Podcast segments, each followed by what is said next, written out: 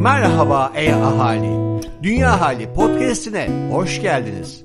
Burada sadece iklim krizinden değil, havadan sudan da konuşuyoruz. Yuvamız dünyamızdan bahsediyoruz. O zaman e hadi başlıyoruz. Selam dünyalı, ben Ahmet Aydemir. Bahçeşehir Üniversitesi İşletme Bölümü öğretim üyesiyim ve aynı zamanda Yuvan Dünya Derneği'nde bilim kurulu üyesi olarak yer alıyorum. Bugün sizler için Dünya Ahali Bülteni'nin altmışıncı sayısını seslendireceğim. Hepinize keyifli dinlemeler diliyorum. İklim Masası, Çağla Fadıllıoğlu. Haberler. Türkiye İstatistik Kurumu tarafından bin dokuz yüz doksan ve iki bin yirmi yılları arasında Türkiye'ye ait sera gazı salımları istatistikleri açıklandı. Verilere göre bin dokuz yüz doksan yılından iki bin yılına kadar geçen zamanda yıllık toplam salımlar iki virgül dört katına çıktı. Kişi başına düşen salımlar bin dokuz yüz doksanda dört ton karbondioksit eşdeğeri iken iki bin yirmide altı virgül üç tona yükseldi.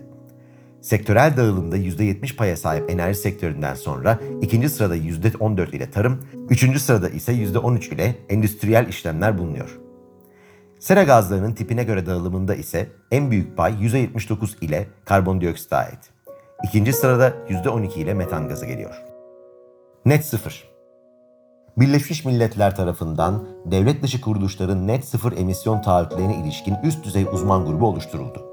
Grup, şehirler ve şirketlerle dahil olmak üzere devlet dışı grupların salım azaltım sözlerinin güvenilirliğini ölçmek için standartlar oluşturacak.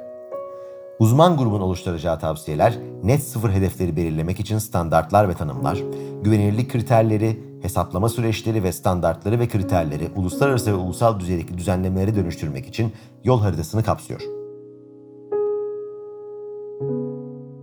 Köşe Bucak Dünya, Profesör Doktor Levent Kurnaz.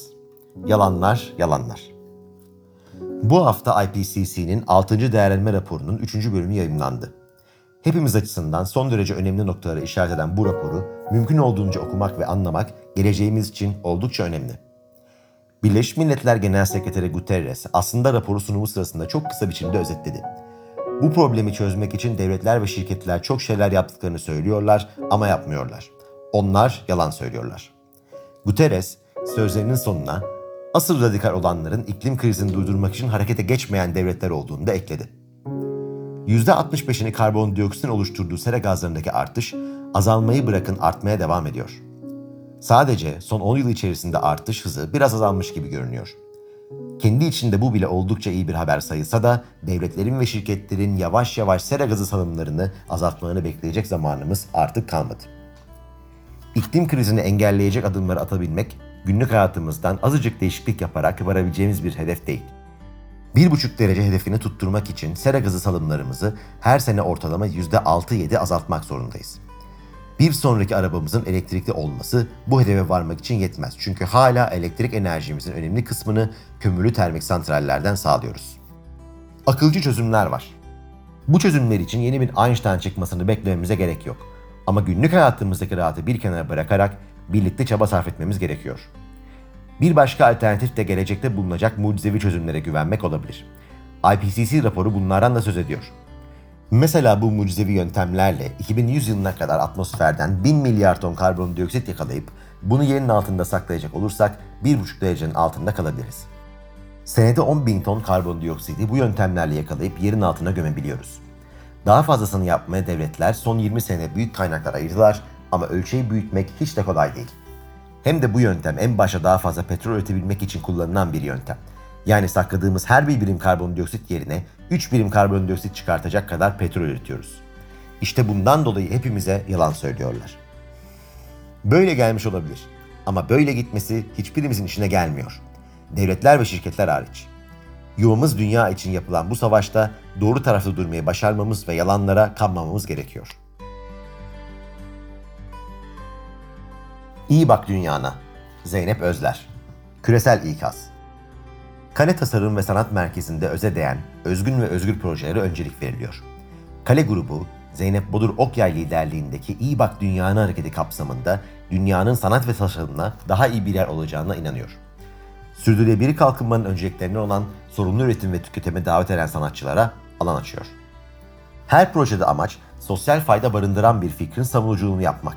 Dünyamıza iyi bakmak için her bireyin kendi etki alanı içerisinde adım atmasını cesaretlendirmek, sanatı hayatın merkezine yerleştirmek.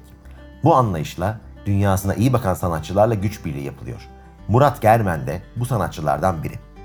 Sanat, karşı karşıya bulunduğumuz karmaşık sorunlarla yüzleşmek için güçlü ve dönüştürücü bir araç. K T S M'de ziyaretçiler Küresel İkiz sergisiyle iklim krizi ve tetiklediği meselelerle yüzleşirken atalete kapılmadan bugünden harekete geçmeye, sorundan değil sorumluluktan beslenmeye davet ediliyor. Çalışmalarında aşırı kentleşmenin etkileri, insanın doğada yarattığı tahribat, küresel ısınma, iklim değişikliği ve su hakları konularına öncelik veren Murat Germen, buzlarla kaplı kuzey coğrafyalarında belgesel fotoğraf çalışmalarına imza atarak küresel ısınmanın sorununun ciddiyetini gözler önüne seriyor. Norveç, Svalbard adası ve Grönland'da çekilen toplam on yedi fotoğrafın yer aldığı ve ilk defa sergilenen küresel ikaz, belgeleme, arşivleme ve delil toplama üzerinden bellek oluşturuyor. Yani aslında ilk defa izleyiciyle buluşan bu fotoğraflar, Murat Germen'in iklim değişikliği, küresel ısınma, su hakları gibi konulara dair birbirine eklenmiş sergilerinin de en son safhasını oluşturuyor. otuz Nisan'a kadar herkesi Karaköy'de küresel ikazı deneyimlemeye ve bu ikazı duyarak o andan itibaren harekete geçmeye davet ediyoruz. Yeşil Köşe, All Green Tarım. Sürdürülebilir ve temiz gıdaya ulaşmanın önemini yeniden düşündüğümüz son yıllarda All Green, modern organik yöntemlerle permakültüre ilişkin deneyimleri bir araya getiriyor. All Green'i daha yakından tanımak için Dünya Hali ekibi olarak merak ettiğimiz soruları sorduk. All Green fikri nasıl doğdu ve gelişti? All Green, dünya mutfaklarında gördüğümüz sebze meyve çeşitlerinin verdiği heyecanla doğdu. Alternatifleri değerlendirmeye uygun bu topraklarda dar bir ürün skalasıyla yetindiğimizi gördük. Atalık tohumlarla denemeler yaparak başladık. Bitkileri elimizdeki farklı toprak tipleri üzerinde farklı yetiştirme uygulamalarına tabi tuttuk. Ortaya çıkan ürünleri işbirliği yaptığımız şeflerle denedik. İyi sonuç aldığımız bitkilerde özellikle restoran ve oteller için sezonluk sürekli tedarik sağlayabileceğimiz hacimde üretim gerçekleştirdik. Pestisit kullanmıyorsunuz. Peki kullandığınız doğal yöntemler nelerdir?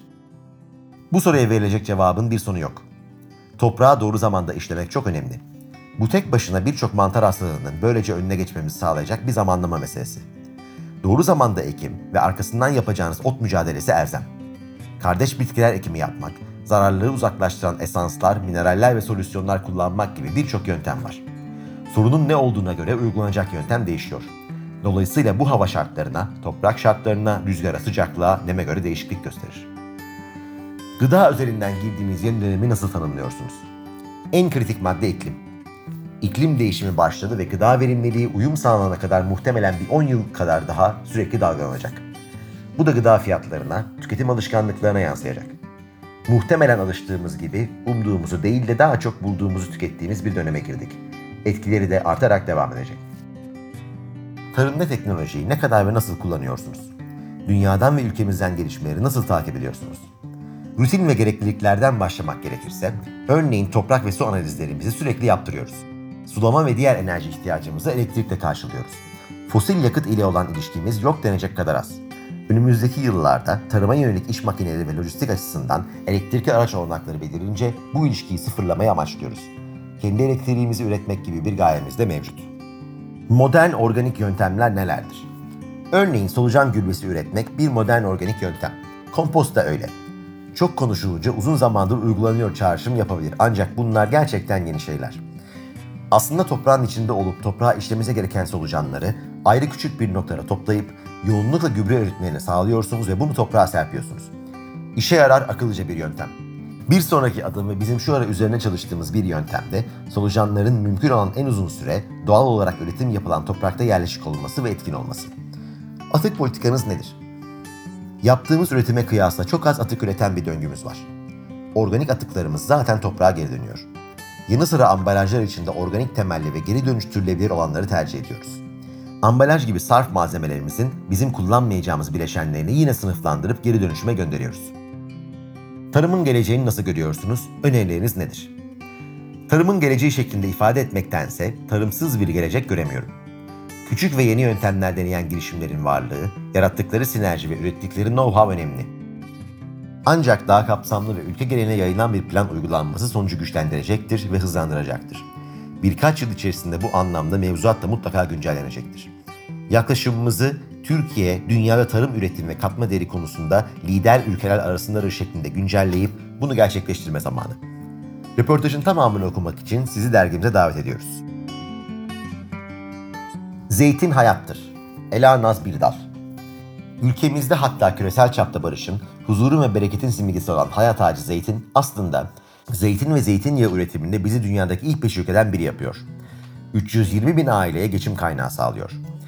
yüz elli dokuz virgül otuz sekiz milyon meyve veren ağacı ile geleceğimiz için gıda ve karbon yutağı anlamında iklim kriziyle önemli bir savunma mekanizması, dünyadaki zeytinlik alanlarının yüzde sekiz virgül üçünü oluşturuyor. Gelecekte ölmez ağacı tekrardan görebilmek istiyorsak, Enerji ve Tabii Kaynaklar Bakanlığı, zeytinimiz için bu yasayı bir an önce çekmeli ve önemli bir ihracatla da olduğunu, yoksullukla mücadelede önemli bir kaynak olduğu ve ülkemiz için önemli olan bu manevi değerimizi iklim krizinin ve orman tahribatına neden olan madenciliğe sağ olarak açılmasından vazgeçmeli. change nokta org slash zeytin hayattır adresinden kampanyayı imzalayarak destek olabilirsiniz. Yuvam Dünyalılar ne yapıyor? Özgül Öztürk. Öğreniyoruz. Dorodango Atölyesi.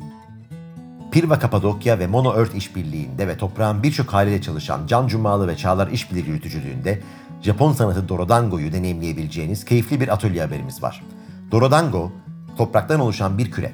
Sadece toprağın incelikle ve sabırla günlerce işlenerek göz alıcı kürelere dönüşebileceğini gösteren eski bir Japon sanatı. Etkinlik sonunda her bir katılımcının kendi parlak toprak küresiyle masadan ayrılması planlanıyor. Detaylı bilgi için dergimizi ziyaret edebilirsiniz. Haftaya görüşmek üzere, sevgiyle kalın.